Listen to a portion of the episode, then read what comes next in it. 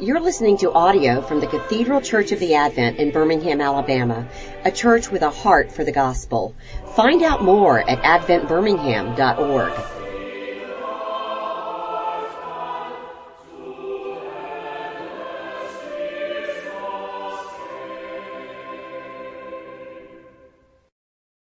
Lord God, we've gathered around your word and we continue to worship you. We ask for your help this morning as we talk together about the Sermon on the Mount. Uh, together we give you praise in the name of Christ our Lord. Amen. Well, uh, we got about halfway through this sheet yet, um, last Sunday, uh, the Sermon on the Mount and self denial, playing off what was the me- message text from Mark last week. Whoever wants to be my disciple, see the italicized quote underneath the title. Whoever wants to be my disciple must deny themselves, take up their cross, and follow me. For whoever wants to save their life will lose it. For whoever loses his life for me and for the gospel will save it.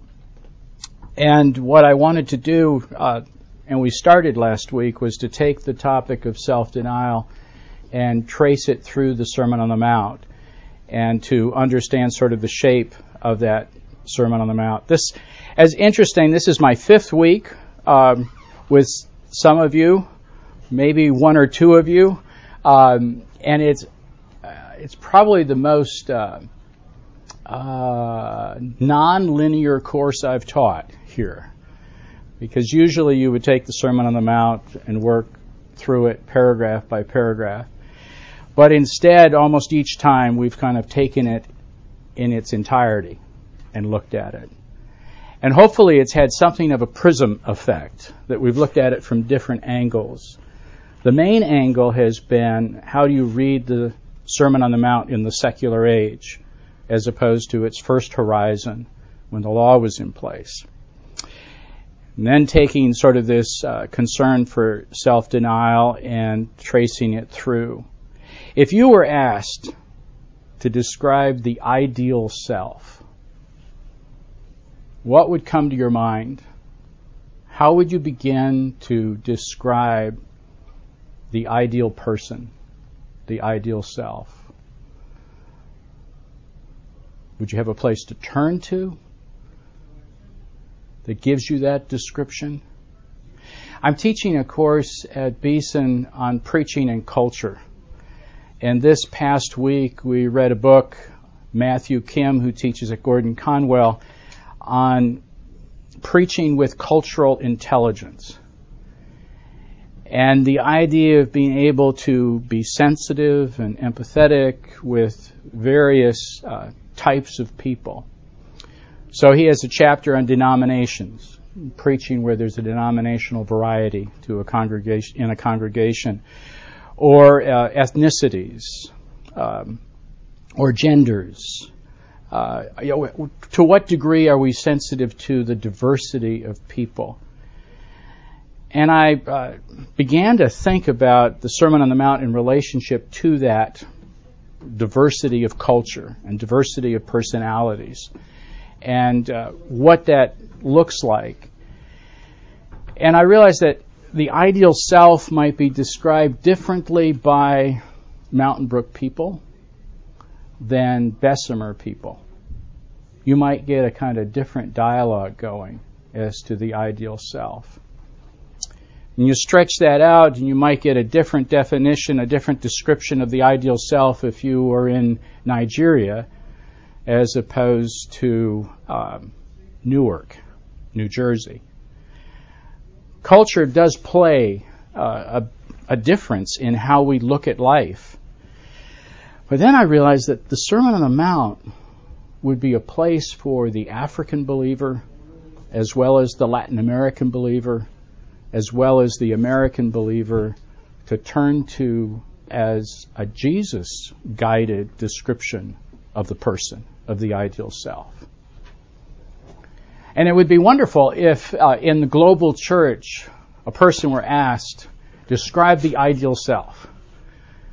And they turn to, blessed are the poor in spirit, for theirs is the kingdom of heaven. Blessed are those who mourn, for they will be comforted. Blessed are those who are meek, for they will inherit the earth. Blessed are those who hunger and thirst for righteousness, for they will be filled. Blessed who are those that are pure in heart, uh, for they will see God.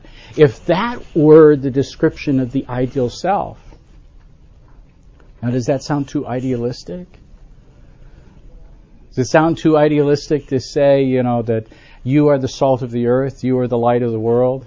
Uh, is it too idealistic to say that our righteousness needs to surpass the righteousness of the scribes and Pharisees? Is it too idealistic to hear, you have heard it said, uh, and that's what we're going to talk about in a moment, you've heard it said, but I say to you, uh, and see the and the Sermon on the Mount has been uh, a go-to text for me over the years, but it's interesting. I go to it now, and it seems very fresh to go to. Uh, but I've worked through the Sermon on the Mount in San Diego. I've worked through the Sermon on the Mount in northern Ghana. I've worked through the Sermon on the Mount in Cambodia. I've worked through the Sermon on the Mount in Mongolia because I think it is the go to text for describing the Christian life. It is that uh, three chapter composite description of what it is to I have given you life and life abundantly. It is what it is to uh, go and preach the gospel, teaching them to observe all that I have commanded you. Uh, it is what gives in just a such a, a beautiful description of the Christian life, which is global, cross cultural, transcultural. Um, so today we're looking uh, at, and we've uh, this one page front and back gives you kind of a description of the breakdown that I see. Now you see the middle column in this description. For those of you who this is your first crack at this. Uh, the Beatitudes are the first section of the Sermon on the Mount, and oftentimes confused with the totality of the Sermon on the Mount. Everybody thinks it's just the Beatitudes, uh, and that's just the intro, the character description.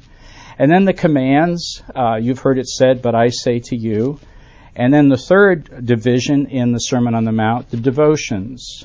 Um, which deals with the hidden righteousness of giving and praying and fasting.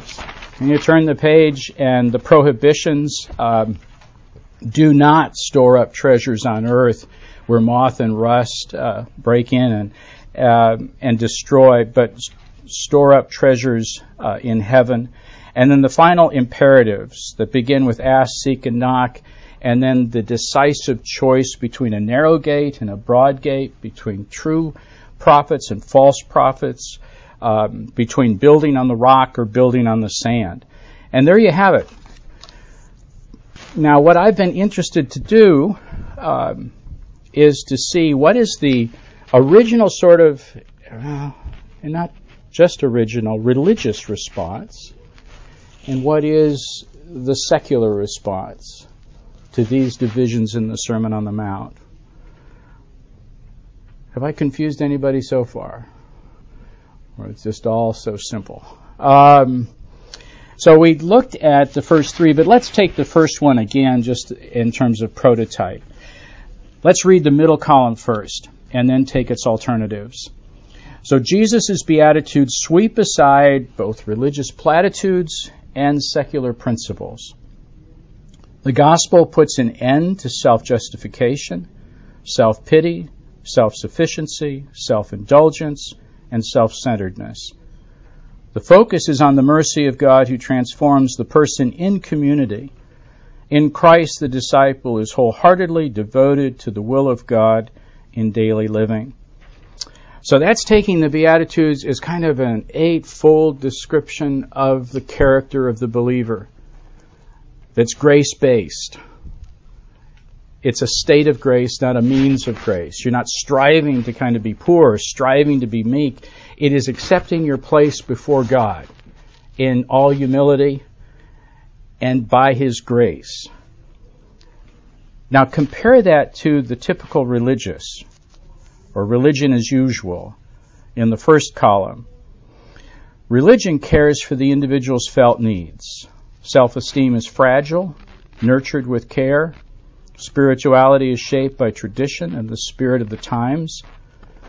The magisterium of the people. By that I mean that we still sort of stay in charge in a religious tradition. Guides and motivates the religious consumer. Sermons and religious practices motivate the individual to do better, be better, try harder. Religion is a means of self justification and self affirmation. That's a kind of typical religious response to the concern of the self. Now look over at the third column, the late modern secular, because I'm trying to see the Sermon on the Mount as speaking to both the religious and the secular. The late modern secular, the self operates within an immanent frame and is tasked with creating and articulating meaning. The source of the moral order is the self. There is no transcendent meaning or purpose. Principles such as tolerance and human rights and justice and mutual benefit are the product of social convention. The will to power is subversive, tamed, respectable, and enlightened. By that I mean that the will to power is, in a sense, still there, uh, a Nietzsche form of response to gaining my significance, the will to power, but it's tamed, it's respectable, it's enlightened. So you see how the Sermon on the Mount sort of cuts through both the religious as well as the secular version of the self. Any comment or response to that? And I love it when students disagree with me. Uh, there are some profs at Beeson Divinity School that no one would ever disagree with. And then there's some that, like me, that seem to invite it uh, and get it. Uh, I think that's good for discussion and for interaction and for understanding in the long run. Um, does that make sense to you?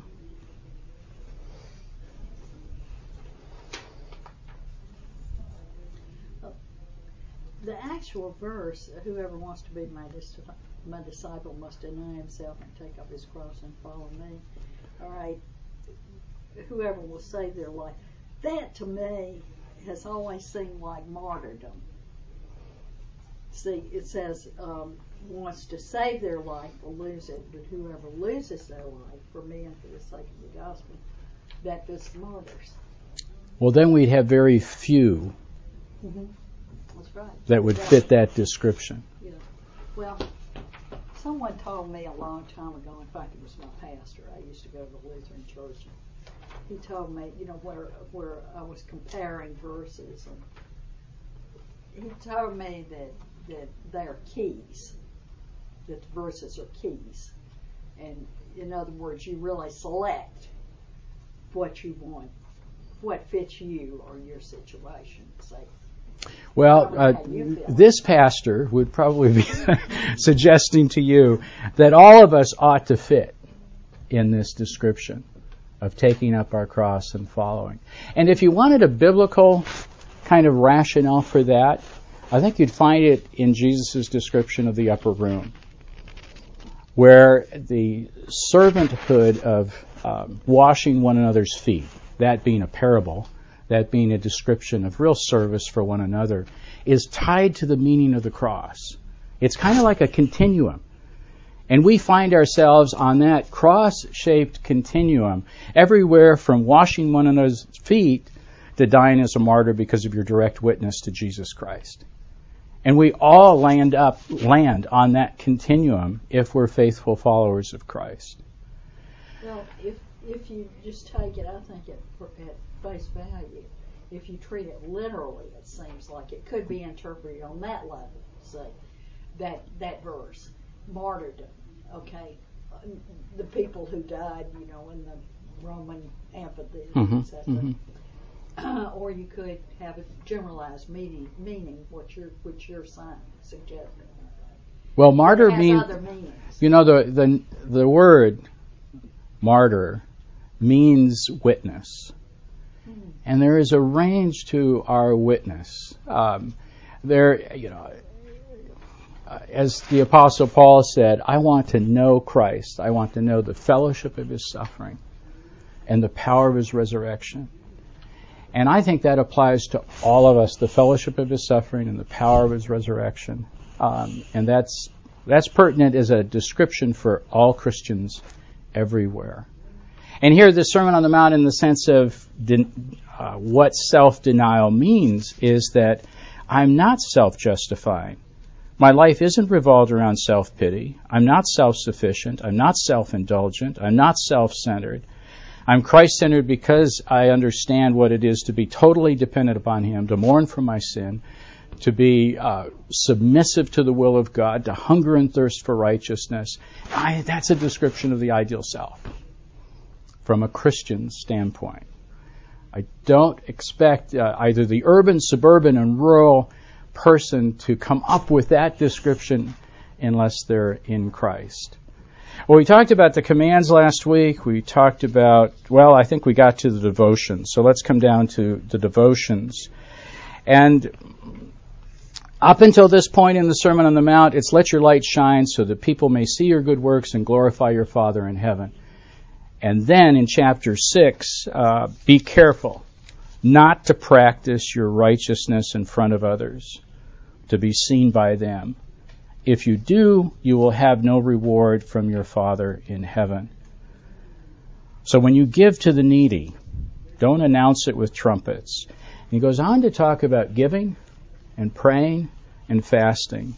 Sarah, by the way, that was excellent this morning. It was just really good, really good, very concise, uh, very to the point, and um, I think you nailed the, the two reasons for giving uh, very well. But this is a hidden righteousness. It is not the social, visible righteousness of love instead of hate, purity instead of lust, fidelity instead of infidelity, honesty instead of dishonesty. That's what the world is supposed to see. And if you've been here in the study, we've talked about that. But now this is the hidden righteousness. This is between the Father and myself uh, in terms of understanding how to develop a communion with God. So, reading the middle column first, the cross bearing self denial, Jesus uses the devotions, giving, praying, fasting, to set in contrast the small world of our making with the large world of God's saving. That's how we enter into that large world through prayer, through giving, through fasting, through our worship. And Jesus examines the motives and practices of true communion with God, not as a performance, but as a relational act of faithfulness. God's truth becomes internalized and actualized through daily communion with God. This is how Jesus' kingdom ethic becomes embedded in our hearts and lives. So it's a new view of spirituality.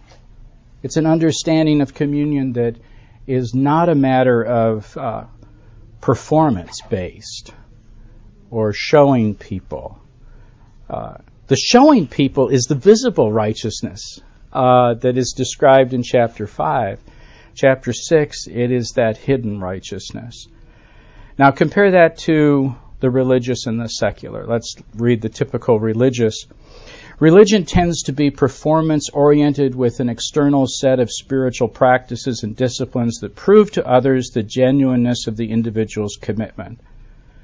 Pious acts are used to convince others and sometimes ourselves that we are worthy members in good standing. Spiritual practices provide important coping strategies their value is perceived as psychological and emotional. Well, that's really different. The typical religious is very different from the cross bearing self denial. Uh, because you can pull off the typical religious uh, in kind of socially traditional, conventional ways that really are not an expression of your heart. They are not soulful. Uh, they're religious, but they're not soulful. Now, looking at the late modern secular. Instead of embodied truth infleshed in forms of character and action, we live in our heads.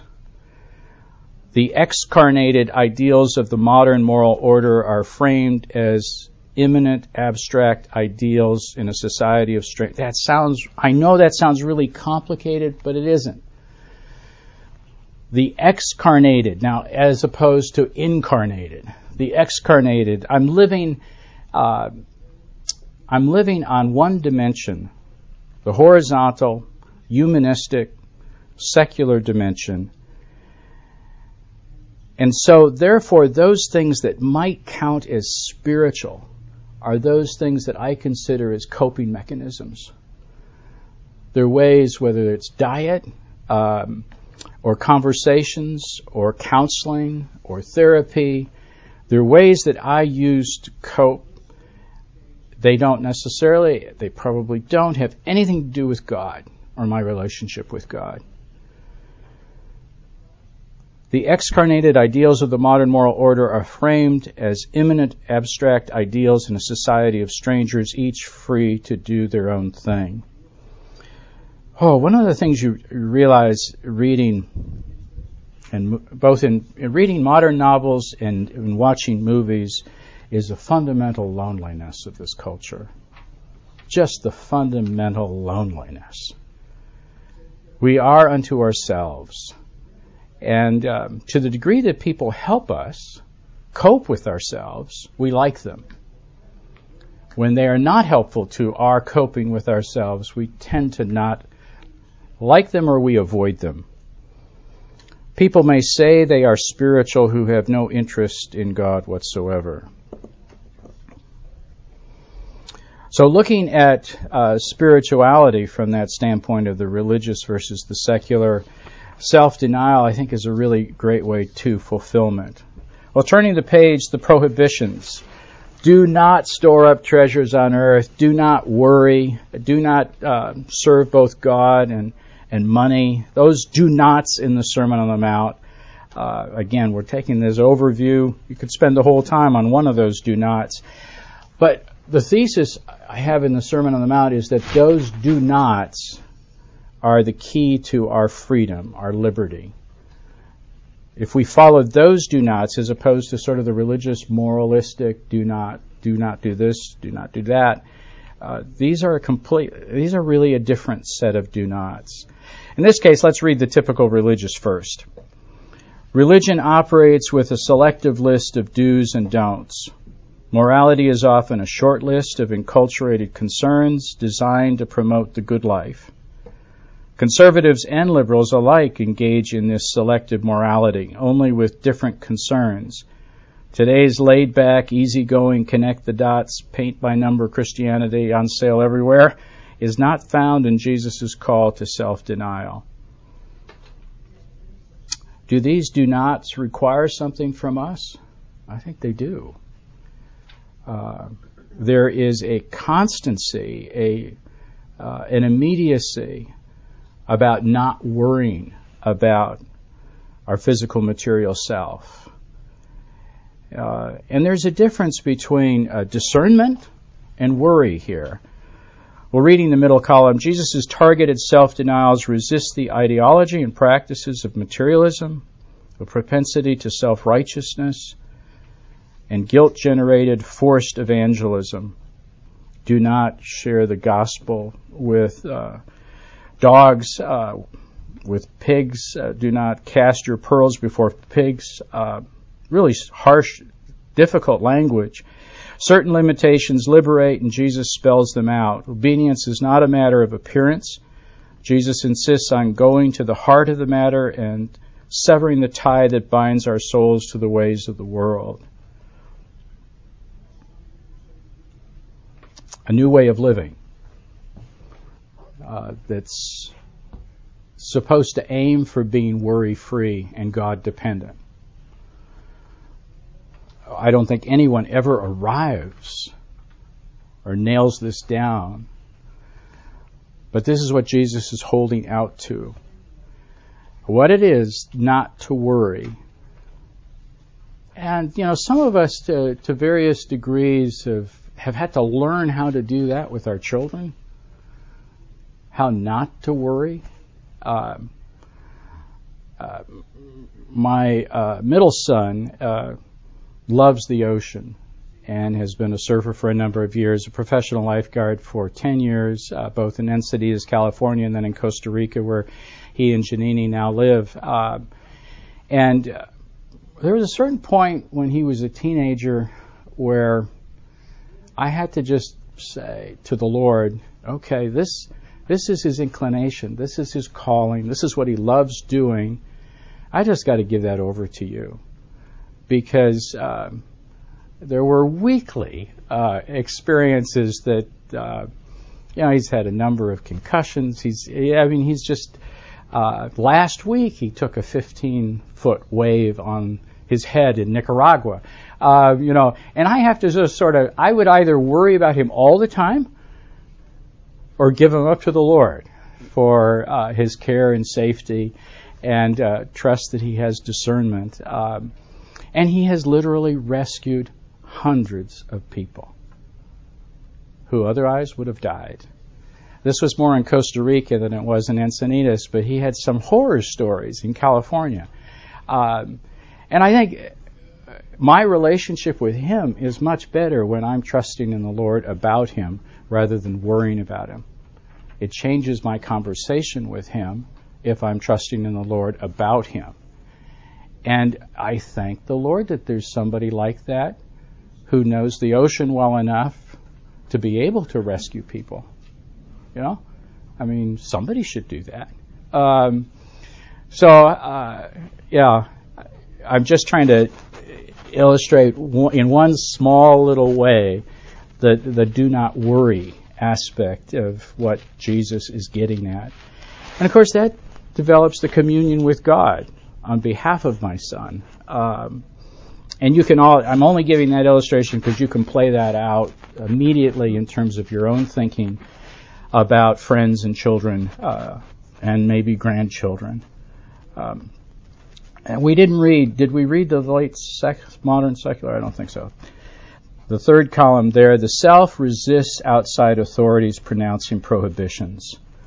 Freedom is the ability to be unencumbered by any limit, eh, limitation imposed from outside the willful self. The ambition and drive to realize our material goals not only satisfies the self, but often benefits others in the wake of our success. The criteria for success, success is determined by the self. You get the idea, don't you? In the late modern secular age, the self rules in every dimension. It is the self. That's the foundation. That's the reason for existence. It is the self. In the cross bearing self denial, it is in my relationship with a God who, crucif- who was crucified and rose from the dead. Uh, this is uh, an offense to an immanental world that knows no transcendence, that knows no outside revelation, but it is what I believe in. It, it is our conviction uh, in the body of Christ.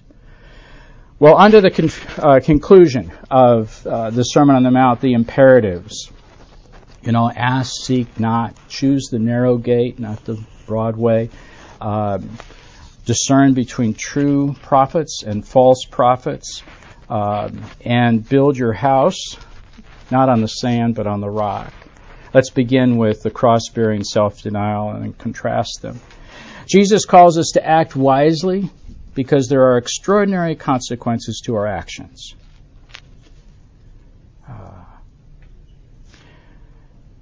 you know, I often hear at the Advent, and you've heard me say this now, those of you who've been in the group, um, I can't do this.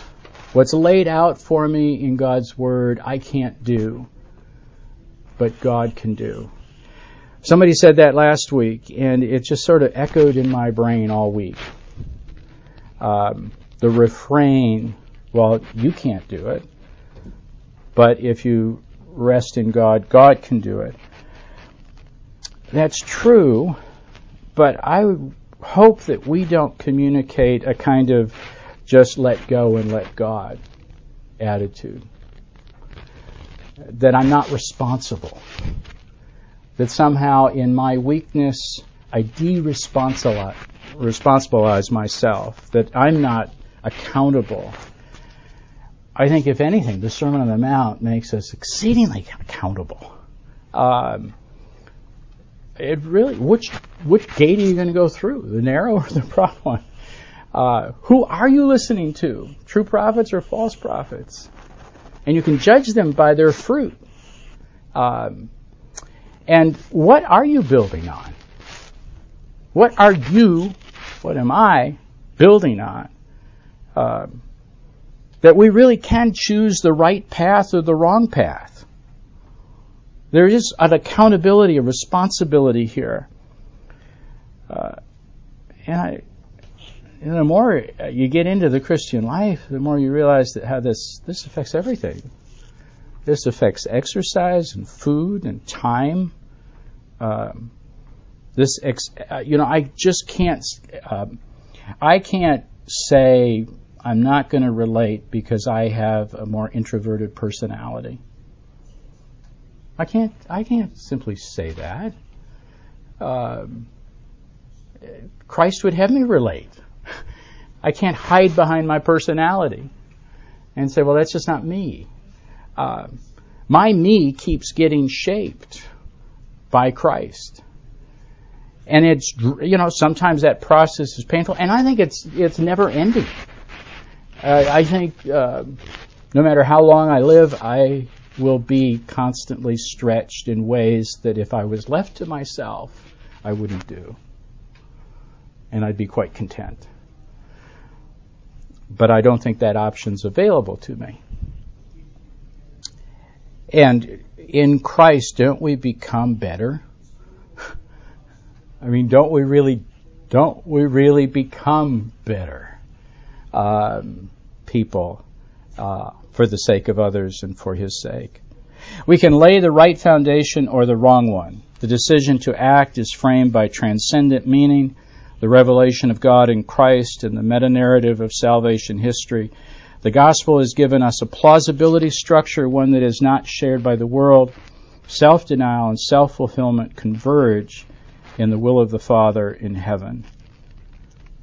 That's quite a description to bring to an end the Sermon on the Mount. Now, the typically religious first column sermon, sermons have a way of easing us out the door into the virtual reality of business as usual.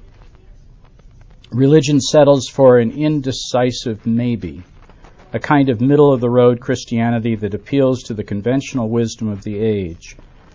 Jesus noted that on that day there will be many religious who speak of the Lord, but the Lord will tell them plainly, I never knew you. Away from me, you evildoers. You know, that's one of the most sobering texts in Scripture. I will come back to this um, in our final week, next week. But uh, the Sermon on the Mount concludes with uh, Jesus uh, describing um, true and false disciples. Not everyone who says to me, Lord, Lord, will enter the kingdom of heaven, but only the one who does the will of my Father who is in heaven. Many will say to me on that day, Lord, Lord, did we not prophesy in your name, and in your name drive out demons, and in your name perform many miracles? And then I'll tell them plainly, I never knew you. Away from me, you evildoers. Oh, it's hard to think of anything that more is more sober in Scripture than that, because here they're prophesying, they're they're preaching, um, they're doing all sorts of things in the name of the Lord, and that's where I think, um, you know, in literature we call it an inclusio, that the beginning and the end sort of fit together, and I think that the answer to this particular paragraph at the end of the Sermon on the Mount is found in the Beatitudes again. Because the people who are doing this are not identifying themselves as poor in spirit, for theirs is the kingdom. They are not being persecuted for Christ's sake. Religion's an ego trip for them. Uh, and we've, you know,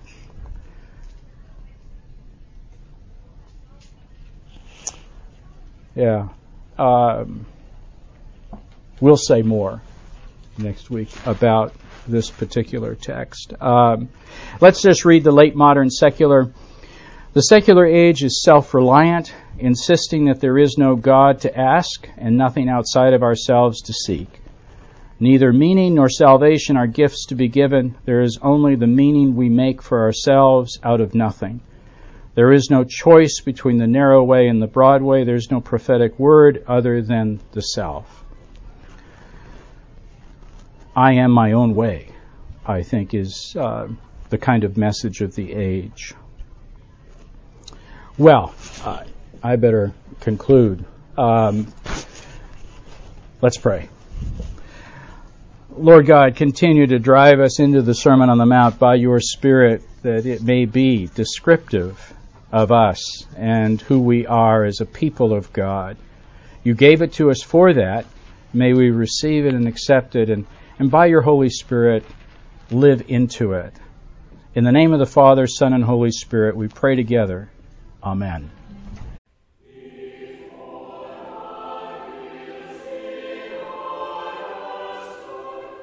You've been listening to audio from the Cathedral Church of the Advent.